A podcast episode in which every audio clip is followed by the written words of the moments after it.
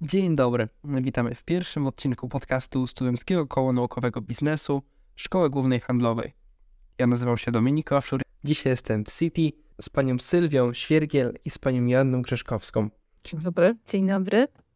W dzisiejszym odcinku porozmawiamy o rekrutacji do firm konsultingowych. No i zaczniemy od pierwszego pytania. Jakbyście mogły panie troszeczkę opowiedzieć, czym zajmuje się Citi? Citi to jeden z największych globalnych banków obsługujących klientów korporacyjnych i detalicznych na całym świecie. Jesteśmy obecni w prawie 100 krajach, zatrudniając ponad 230 000 osób. W Polsce Citi jest reprezentowany przez dwa podmioty, Citi Handlowy i Citi Solutions Center. Dla studentów i absolwentów mamy bogatą ofertę. Można dołączyć do nas na program praktyk letnich, jak również na program dwuletni, po którym oczywiście oferujemy dalszą pracę już na specjalistycznym stanowisku.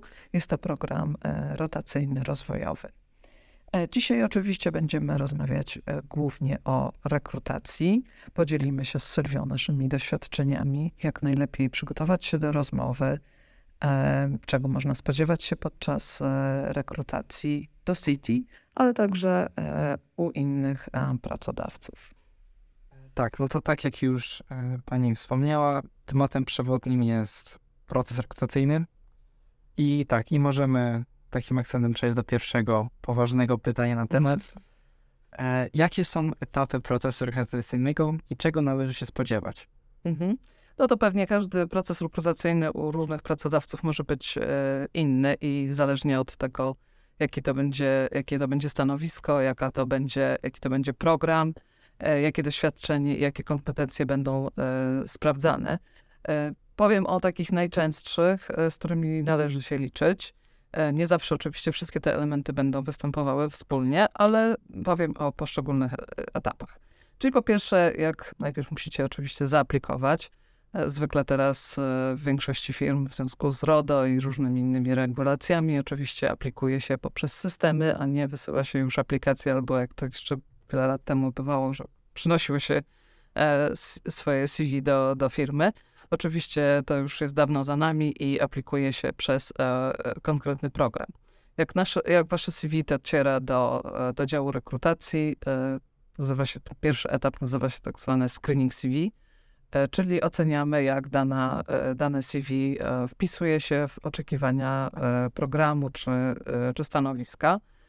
Zwykle na tym etapie zwracamy uwagę na podstawowe rzeczy, czyli rok studiów, wykształcenie, zainteresowania, znajomość języków obcych.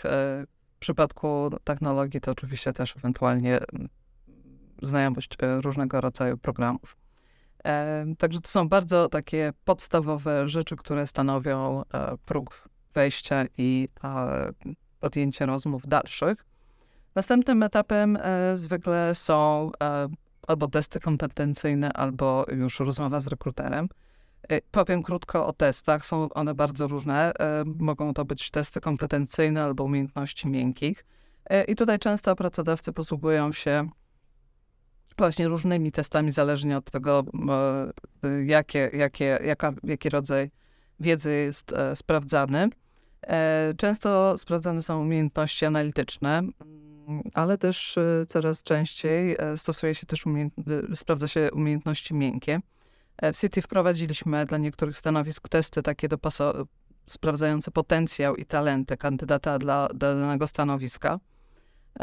Oczywiście każdy z nas ma mocne strony, ważne, aby były one zgodne z oczekiwaniami danego stanowiska, czyli tutaj takie najbardziej zbliżone pod konkretne stanowisko świadczą o tym, że to może być potencjalnie najlepsza osoba dla danej roli, co nie oznacza, że w przypadku innego stanowiska te cechy mocne będą istotne. Czyli sprawdza się często innowacyjność, umiejętność pracy w grupie, wpływ, umiejętności adaptacyjne i w przypadku tego naszego testu kandydaci też otrzymują swój indywidualny raport, co jest bardzo przydatne, zwłaszcza dla takich młodych osób. To wiem, że sporo kiedyś było takich też testów, gdzie ludzie wypełniali test i właściwie nie za bardzo wiedzieli, jak im poszło, albo dostawali jeden cyfrowy wynik, więc tutaj w tym przypadku tego testu akurat to jest fajne, bo dostaje się raport, który już sam w sobie jest w ogóle bardzo użyteczny. Jeżeli nie ma w danej rekrutacji testów, to najczęściej kolejnym etapem po tym, jeżeli CV spełnia oczekiwania, jest screening taki telefoniczny albo na Zoomie z rekruterem i to taka rozmowa trwa zwykle 15-20 minut i najczęściej dotyczy motywacji, znajomości języków obcych, czyli zwykle prosimy o to, żeby na chwilę przejść na język angielski i poznajemy taką krótką próbkę języka, znajomości języka. Sprawdzamy trochę doświadczenie, ponieważ młode osoby na studiach często nie mają zawodowego doświadczenia dużego, to na przykład pytamy o aktywność w organizacjach studenckich, także tutaj już dla ciebie informacja, że dla nas to jest naprawdę ważne, bo wiemy, że wtedy ktoś faktycznie coś robi, a nie tylko deklaruje, że jest osobą aktywną, tak?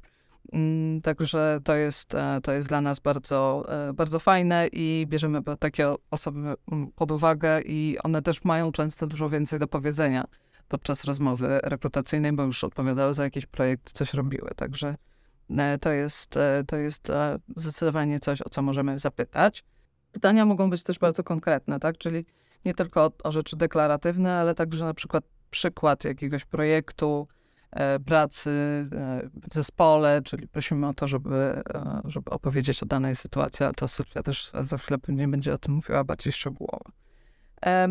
Kolejnym etapem zwykle jest rozmowa z menadżerem, który będzie po prostu menadżerem na danym stanowisku albo programie. No i tutaj bardzo różnie, ale bardzo często też menadżerowie pytają o konkretne rzeczy, więc wiadomo, aplikując do organizacji finansowej trzeba się liczyć z tym, że może być pytanie dotyczące finansów na przykład albo konkretnych już instrumentów finansowych albo znajomości accountingu, tak, to księgowości, więc to jest bardzo...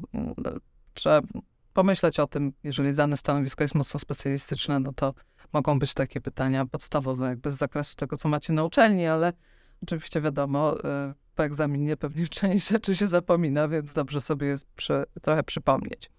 Często też są assessment center, zwłaszcza na pewno w konsultingu, w wielu globalnych firmach też często pojawiają się assessment center i one są też bardzo różne. Mogą być indywidualne lub grupowe, zależnie od tego, co będziemy chcieli sprawdzić podczas takiego spotkania. Co będzie najłatwiej zaobserwować. No i może być, ale nie zawsze jest. Jeszcze takie final interview, gdzie może być to po prostu szef biznesu, który chce po prostu poznać kandydata. No i to jest bardzo często takie też formalnie, znaczy już bardziej formalność, ale w niektórych procesach rekrutacyjnych mamy jeszcze takie spotkanie z szefem biznesu, który... Rozumiem, że chodzi tutaj raczej o mniejsze firmy, bo w większych nie byłoby to za bardzo możliwe. Organizujemy czasami takie spotkania z szefami biznesów dużych, więc jest taka możliwość, żeby takie osoby poznać. To zdecydowanie też polecam. Myślę, że na przykład jak porównuję rynki, bo pracuję nie tylko dla Polski, ale też odpowiadam za rekrutację na innych rynkach, no to muszę przyznać, że rzeczywiście studenci za granicą dużo częściej korzystają z takich możliwości i są bardziej aktywni na takich spotkaniach, zadają bardziej pytania. Myślę, że w ten sposób już jakoś próbują sobie budować ten network w czasie studiów, także to też na pewno warte polecenia. No i nie przychodzą robić podcast. No i... Dobra, to możemy przejść myślę do następnego pytania. Pytanie rozmowę rekrutacyjną. Co warto zrobić przed rozmową i jak się dobrze przygotować? Na pewno zacznę od tego, że warto się przygotować do takiej rozmowy kwalifikacyjnej. Nie polegałabym tylko na spontaniczności i robieniu dobrego wrażenia, ponieważ dzięki temu, że poświęcicie czas przed rozmową kwalifikacyjną na przygotowanie się, on naprawdę zaowocuje. I osobą, która skorzysta na tym, będziecie właśnie wy. Dlatego zachęcam na pewno do przygotowania się. Od czego warto zacząć takie przygotowanie? Myślę, że warto na początku poznać troszeczkę firmę, do której aplikujemy. Czyli można poszukać informacji dotyczących sytuacji firmy na rynku, ilości pracowników, jaka jest struktura firmy, jakie wartości promuje, ewentualnie jakie są produkty czy usługi, które oferuje nasz potencjalny przyszły pracodawca. Chodzi o to, żebyście zgromadzili jak najwięcej informacji i na tej podstawie mogli po pierwsze też sprawdzić, czy pracodawca wydaje się im ciekawy i wy widzicie się i myślicie, że odnajdziecie się jako potencjalni pracownicy, ale również mogą się pojawić na rozmowie kwalifikacyjnej takie pytania generalne, na przykład dotyczące Citi, dlatego warto sobie przygotować powiedzmy 2-3 takie informacje i automatycznie, jeżeli odpowiecie na tego typu pytanie, świadczy to właśnie o waszym przygotowaniu, o motywacji, o tym, że chcecie pracować dla danej firmy i od razu macie po prostu takie pozytywne, powiedzmy, wejście w samą rozmowę kwalifikacyjną.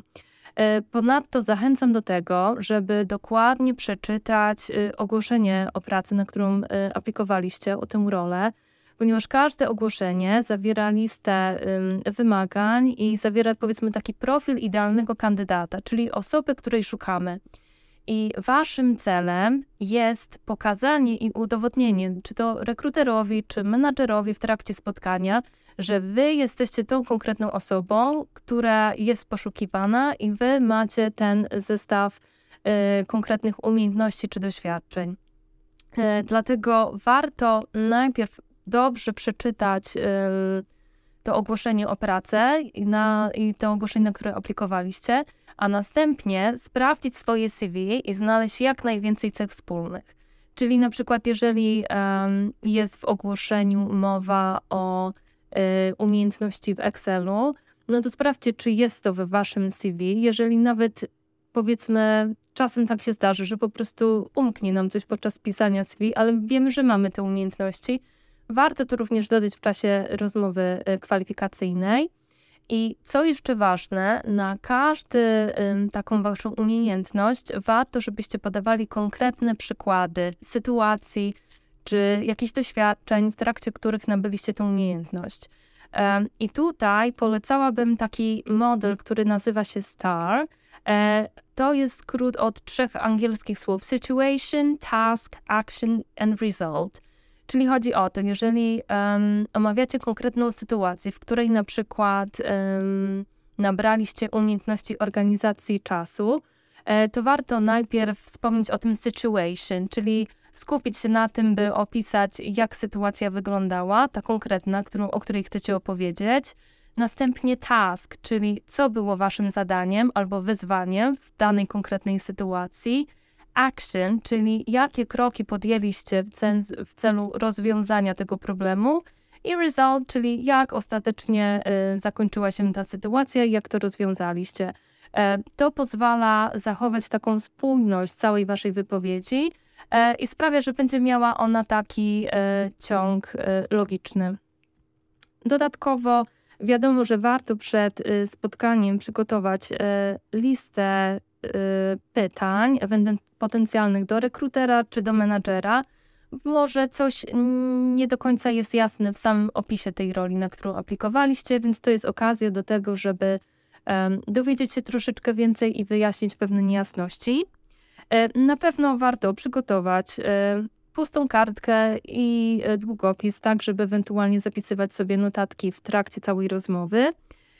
I warto zapewnić sobie takie komfortowe warunki do rozmowy. Zazwyczaj teraz takie rozmowy odbywają się online, dlatego warto zadbać o to, żebyśmy mieli dobre połączenie z internetem, żebyśmy mieli włączoną kamerę, bo to na pewno owocuje, jeśli chodzi o to pierwsze wrażenie i odbiór was jako aplikantów.